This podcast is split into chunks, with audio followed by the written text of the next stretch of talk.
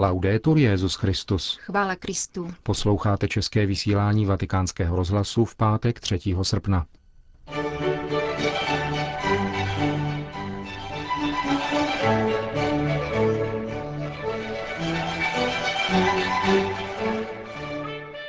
Spravodajský blok a homílie otce Richarda Čemuse. K tomu vám přejí hezký poslech. Jena Gruberová. A Milan Glázer.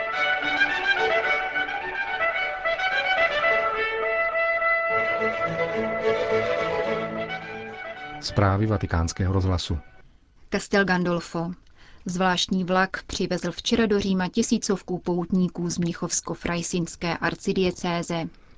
Zhruba polovinu z nich tvoří Bayerische Gebirgsschützen, pluk bavorských horských střelců.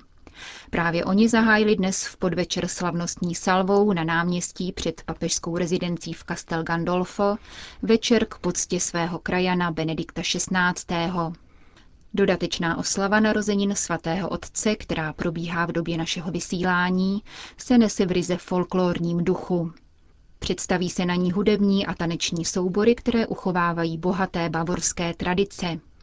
A to nikoliv pouze jako vnější odkaz, nýbrž jako inspiraci pro vlastní život, zdůraznil mluvčí Mnichovsko-Frajsinského arcibiskupství Armin Wouters.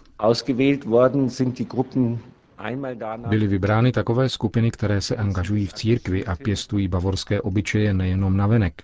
Ve svých hudebních a krojových souborech těmito tradicemi skutečně žijí. Večer začne něčím živějším, ale přinese také usebrání v duchovních lidových písních. I taková hudba v Bavorsku existuje. Zakončíme zpěvem Anděl Páně v bavorském dialektu a slavným rozjímavým jodlováním. Diecézní pouť vede arcibiskup Mnichova Freisingu kardinál Reinhard Marx. Účastní se ji rovněž emeritní arcibiskup kardinál Friedrich Wetter, další pomocní biskupové diecézní kněží, zástupci řeholního života a představitelé státní zprávy. Zítra budou bavorští poutníci slavit mši svatou v bazilice svatého Petra a v neděli se jejich cesta uzavře.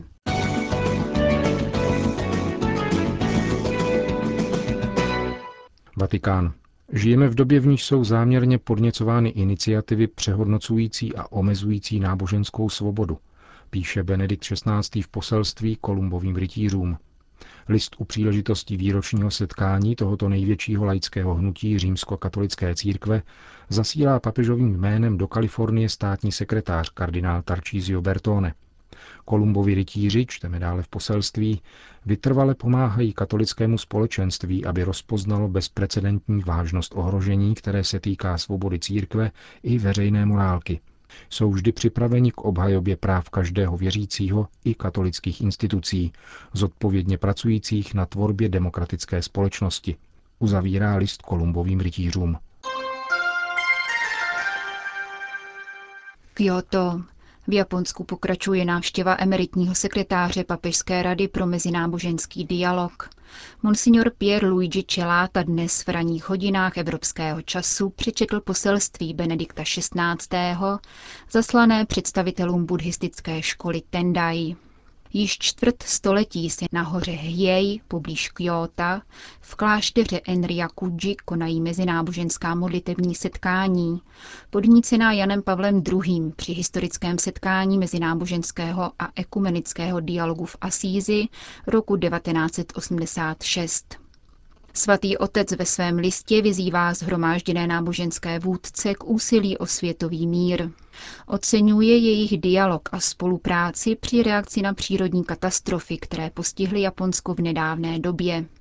Z křesťanského hlediska je láska darovaná trpícím odleskem lásky Boha, který tak miloval svět, že dal svého jednorozeného syna, píše Benedikt XVI. japonským představitelům buddhismu.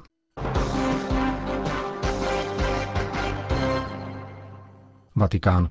Každoroční poselství Papežské rady pro mezináboženský dialog k muslimskému posvátému měsíci Ramadán se letos zaměřuje na téma výchovy ke spravedlnosti a pokoji, neodmyslitelně spojenému s pravdou a svobodou. Skutečný pokoj, píše kardinál Jean-Louis Torán, se neomezuje na absenci války a rovnováhu protichůdných sil, nýbrž je zároveň darem božím a trvale budovaným lidským dílem. Pro věřícího člověka je původem spravedlnosti skutečnost, že všichni lidé byli stvořeni Bohem a jsou povoláni k vytváření jediné lidské rodiny, pokračuje ve svém listu předseda Papežské rady pro mezináboženský dialog. V závěru svého poselství vyzývá kardinál Torán mladé křesťany i muslimy, aby se trpělivě a odhodlaně snažili uskutečnit takovéto ideály a neudíkali se k dvojakým kompromisům, klamným východiskům a prostředkům nehodným lidské důstojnosti. Muslimský měsíc půstu a pokání letos začal 19. července a skončí se 18. srpna. Konec zpráv. Neplodné smýšlení, tak nazval svou dnešní homilí k 18. neděli v mezidobí otec Richard Čemus. Kdo by chtěl žít v otroctví? Kdo by chtěl zůstat ve vězení, když mu řeknou, jsi propuštěn? A přesto nemusíme chodit daleko pro opačné příklady. Už jen fakt, kolik lidí u nás volí komunisty, v nostalgické vzpomínce na to, že housky byly levnější, hovoří za sebe. Ale možná nejde ani tak o ty housky, ale o způsob smýšlení. Forma mentis. Ta se utváří pomalu, ale ještě pomaleji se přetváří. Jsou známy i tragické případy, kdy propuštěný vězeň si za ta dlouhá léta na vězeňský režim tak zvykl, že se na svobodě nedokáže orientovat. Musí se postarat sám o sebe, zatímco v kriminále měl jistý příděl stravy třikrát denně v ešusu. Až tak lze zničit člověka. Kniha Exodus, která vypráví o výjití Izraele z egyptského otroctví, ukazuje, že ten problém existoval už 12 let před Kristem. Ještě ani nedozněla vítězná píseň o zázračném přechodu Rudého moře a už celé společenství synů Izraele reptalo na poušti proti Mojžíšovi a Áronovi. Kéž bychom zemřeli hospodinovou rukou v egyptské zemi, když jsme seděli u hrnců masa a jedli chléb dosyta. Vyvedli jste nás na tuto poušť, abyste umořili celé zhromáždění hladem. Hospodin samozřejmě věděl, že lidé musí jíst. Chtěl je jenom zkoušet. Ale nakonec řekl Mojžíšovi, hle, jako déšť vám sešlu chléb z nebe. Lidé výjdou a každý den si nazbírají dávku na den. Z rána padla rosa na tábor kolem dokola. Pokrývka z rosy se rozplynula a hle, na povrchu pouště leželo po zemi cosi jemně šupinatého, jemného jako jíní. Když to synové Izraele viděli, ptali se navzájem, manhu, co je to? Možíš jim řekl, to je chléb, který vám hospodin dává k jídlu. Mana. Ptali se nedůvěřivě, jako kdyby pochybovali, že Jahve by jim nedal než něco dobrého. Izraelitům šlo o to zaplnit si žaludek. Nedokázali pozdvihnout svou mysl z hůru a chápat manu jako znamení boží starostlivosti a prozřetelnosti vůči svému lidu. Jako symbol pokrmu a síly, kterou Bůh dává člověku na jeho cestu za ničím vyšším, než jen chléb ve zdejší. Zpětně platí i Izraelitům pokárání svatého Pavla adresované Efeským. Nežijte už tak, jak žijí pohané. Jejich smýšlení je neplodné. Odložte starého člověka s dřívějšími způsoby života, který je chtivý rozkoší a žene se rozkází. Stále si obnovujte mysl po její duchovní stránce – a oblečte člověka nového, který je stvořen podle božího vzoru, jako skutečně spravedlivý a svatý. Tím novým člověkem je Kristus, kterého ještě nemohli vidět. Avšak ani ti, kdo Krista viděli, nezměnili hned své smýšlení. Ptají se banality, kdy, kam, jak dorazil, jako turisté na honbě za atrakcemi. Myslí tím zázračné rozmnožení chleba. Ježíš ty otázky ignoruje a jde hned k jádru věci.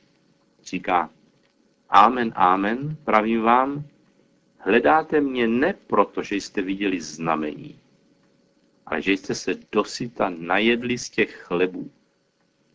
Neusilujte o pokrm, který pomíjí, ale o pokrm, který zůstává k věčnému životu. Ten vám dá syn člověka. Lidé se zarazili a zvážnili. Zeptali se ho, co máme dělat, abychom konali skutky boží?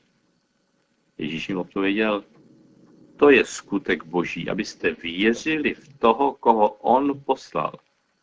Já jsem chléb života.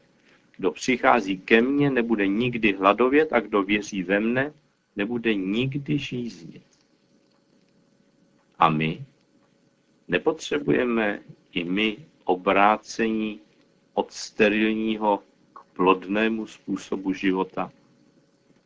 Jak říká řecké slovo metánoja, jde u obrácení o změnu smýšlení. Ta se však nedá nacvičit teoreticky, ale vyrůstá z praxe.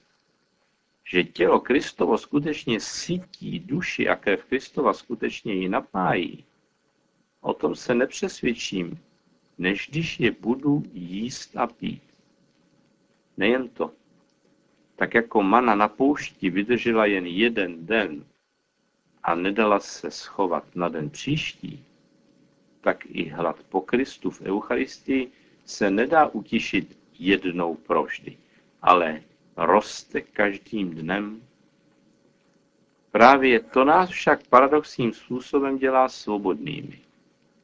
Zatímco hrnce s masem v egyptské porobě byly každodenně zaručeny, stejně jako nuzný pokrm ve vězeňském ešusu, je mana z nebe proviantem pro poutníka, který neví, kam až ten den dorazí. A přesto věří, že dostane pokrm v čas příhodný. Tato svoboda poutníka, jehož jedinou jistotou je Kristus, má ovšem svou cenu. Nazývá se kříž. Starat se celý den jen o to, jak se mu vyhnout, uzavře naší mysl do sebe a udělá ji neplodnou. Zapřít sám sebe naopak, vzít svůj kříž a následovat Krista, vydá plody v pravý čas. Otevře naši mysl pro poznání, k čemu nás Bůh volá právě tento den. A bude to jistě něco nového a krásného.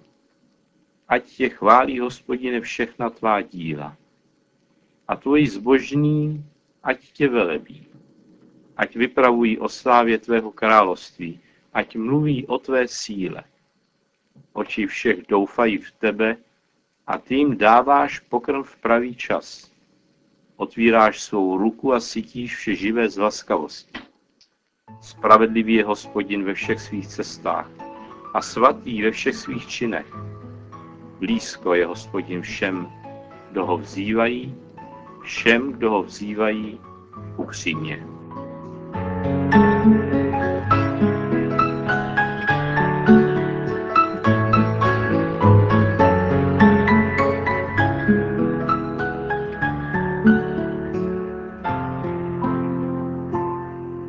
Slyšeli jste homílie otce Richarda Čemuse k nadcházející neděli. Končíme české vysílání vatikánského rozhlasu. Chvála Kristu. Laudetur Jezus Christus.